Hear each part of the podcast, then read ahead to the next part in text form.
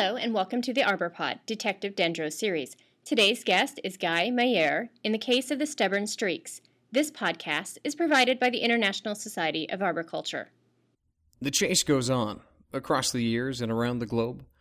As soon as I get a glimpse or a grasp, it streaks ahead to a new vision of a new version of truth about trees. I tossed and turned and strained to rediscover it, a stubborn streak of stamina sustaining my quest.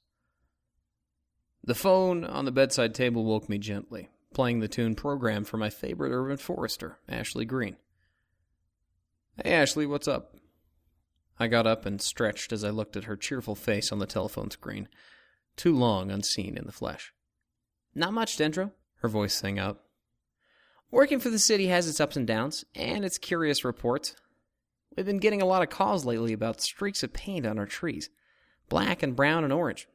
It's probably a seasonal prank. Kids spray painting Halloween colors for kicks. Our public works and police departments are on it. And I'm researching solutions for scrubbing the streaks off without poisoning the earth. Maybe they're Thanksgiving colors. I regretted the lame joke as soon as it came out.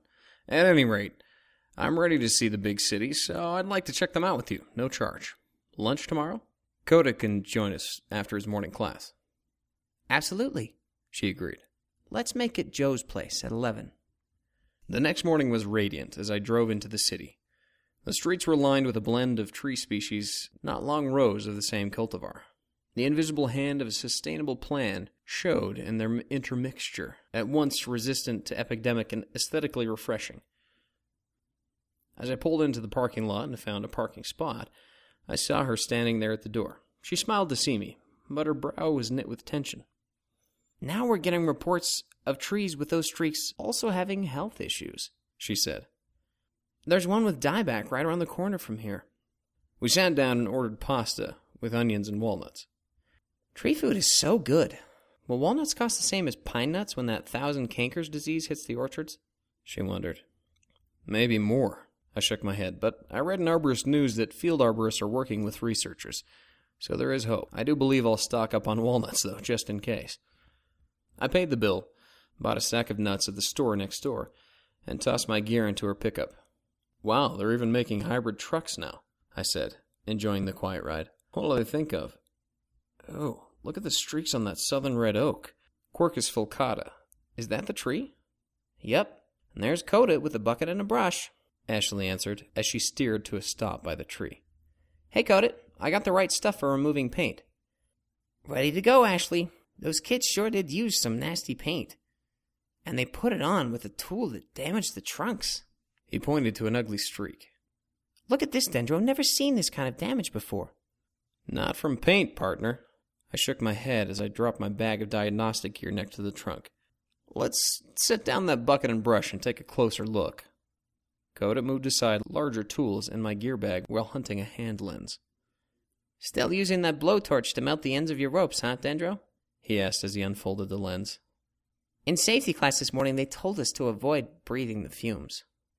That's not all he'd need it for, and you'll also need that knife in there, and a couple of bags, Ashley said grimly, pulling out her phone. We'll call in Arbor Cop on this job. He's a CPA. We also may need to get the crew to bring their chipper truck. For now, please bring us a bag of shredded mulch from the back of my truck. Dendro will work on the black streaks, and I'll work on the others. Knife and bags. Oh, you guys must have leftovers from lunch to share. That's great. I'm starving. Codit's eyes crossed as he tried to look at us both at the same time, grabbing his belly. Ashley and I shook our heads. You guys are messing with my mind. What else do we need fire for? Or a knife and bags? A bag of shredded mulch? And why does the city need a certified public accountant? I knew Arbocop was good at math, but not bookkeeping. Maybe I can get him to help me with my taxes. And this tree does not need pruning. Why will we need the chipper crew? And why are you guys picking colors? Isn't all paint treated the same? Here you go. Ashley handed him a big apple and a handful of walnuts. Enjoy this snack while you chew your questions over, and answers will arrive.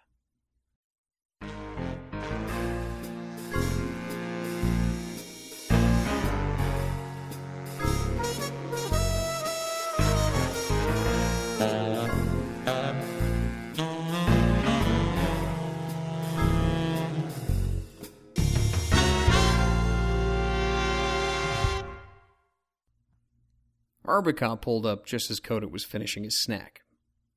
Hey, Ashley, I heard you need a CPA. I have my license and my CEUs are current, so I'm still a certified pesticide applicator. Have you identified the pest yet? This tree has more than one stubborn pest problem. I collected what looks like frass that came out of an insect's backside, she said, passing the bag to AC. I've tried to dig out the invaders that broke through the bark, but their holes take sharp turns, so I've not been able to stab one yet. Codit, how about bringing that garden hose over here? Maybe we can flush them out.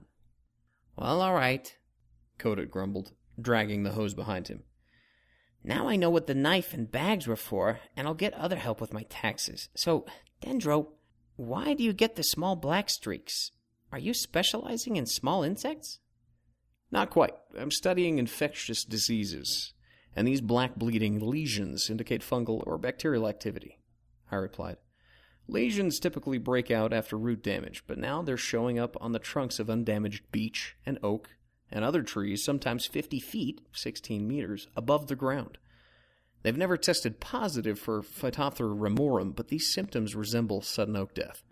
In Europe, the bacterium Pseudomonas syringae is present in similar bleeding cankers on horse chestnut, Aesculus hippocastanum. Injecting those trees with garlic extract has shown some success. Well, that makes sense. After all, garlic necklaces can prevent bleeding from vampire bites, Ashley added. Codit held his nose. My experience is with infestations, and those streaks are big and wet because the insect drilled through vascular tissue and sap is flowing out. Frass stains it brown and orange. Feel the sharp bits of freshly cut bark and wood? she said as she smeared some between her fingers. Codit hesitated, then did the same. Some of that discoloration at the bottom of the streaks may also be due to fungi growing in the fluid that has been out for a while. Whatever the pest, the procedure is the same. First, we excavate all dead and loose tissue to expose the extent of the damage. I began. As you can see, we spread the mulch under the work zone to buffer any pathogens before they can enter the soil and roots. If there is a lot, we use a tarp. After examining, we probe hidden areas and decide whether the benefit of discovery will be worth the cost of excising live tissue. Looks like Ashley is holding off on excising for now, but I've cut into the margins to collect the sample. That's standard diagnostic technique for infections. Next, we expedite our excavation with water and extract anything interesting that is newly exposed. Now it's PPE time, Ashley exclaimed, pushing her platinum waves into her helmet and fitting her goggles over her sky blue eyes. She aimed and squeezed the nozzle, first soft, then hard. The jet of water pulsed through the wounds and streamed down the stem, soaking into the mulch below. With needle and tweezers, she extracted odd bits from the holes, but nothing exciting. No damaging insects to identify, AC. What's our next step? she asked. All ready, Codit answered, waving a hammer in one hand and revving a drill in the other. Time to check for decay and assess tree risk. Checking stem strength is step one in risk assessment, right, AC? Arbocop grimaced. Ashley, maybe I can use the frass and pictures of the damage to narrow down the identity of the pest. Codit. let me see the drill, please, but first lock the trigger. He grabbed the handle, carefully ran his fingers along the 1 8 inch, 3.2 millimeter bit, then set it aside. This tree has sustained enough drilling already by insects. You can tap the trunk if you want, but all these surface wounds appear fresh, and there are no signs of deep decay. Besides, Stem breakage accounts for less than 10% of tree failures, so risk assessment naturally focuses more on roots and the branch unions where most failures occur. Exactly, I agreed. But this inspection is for health, and it is over. These lesions may be caused by a species of Phytophthora or some other soil borne agent. They're typically hard to identify, but I've collected tissue from the margins to send to the lab. We could use this torch on the lesions in an effort to cauterize the infections. This method has proven successful on infected trunks of walnut trees, which are also in the order Fagales, along with oaks and beeches. And this disease is hard to get out by other treatments once it has set in. For the insect damage, these holes are now clear for monitoring and for possible chemical treatment. Right, Ashley nodded. I'll decide on management options when the lab results are in, and I'll determine how much of our tree population is affected. For now, basic arboriculture is the best treatment, and that starts with mulching the entire root system that is not paved. Over here, guys. She waved to the pruning crew as they drove in, backed up, and dumped a load of wood chips next to the tree. These are pretty coarse. Checked your chipper blades lately, guys? After the loader distributes it, let's spread them about 6 inches, 15 centimeters deep, but not against the trunk. Well, that answers all my questions, except I thought wood chips had to be composted first, or else that would be bad for the roots. Codit scratched his head.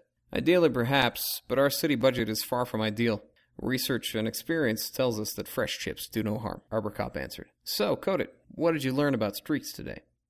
Streaks can be stubborn. The 5X plan is excavate, expose, examine, excise, and extract. A hole within the streak suggests insect infestation. No hole suggests disease infection. Damage living tissue only if justified, such as cutting out margins for disinfection or analysis. Lesions can be treated with trunk drenches, injections, and or cauterization. For risk, look first to the flare and the forks. Improving tree health is a universal treatment. Codit turned to Ashley. How'd I do? Excellent, she exclaimed. You've earned pizza dinner with any toppings that you choose. I never choose to do any topping. Oh, oh, you mean the pizza? Codit stroked his chin. No mushrooms. We've seen enough fungi for one day. But extra garlic, please. We don't want to catch any diseases. We hope you enjoyed this episode of the Arbor Pod, Detective Dendro series. You can earn CEUs for this podcast. Just log in at the ISA shop and click on online CEU quizzes. Tune in next month for a brand new Detective Dendro. This podcast is provided by the International Society of Arboriculture.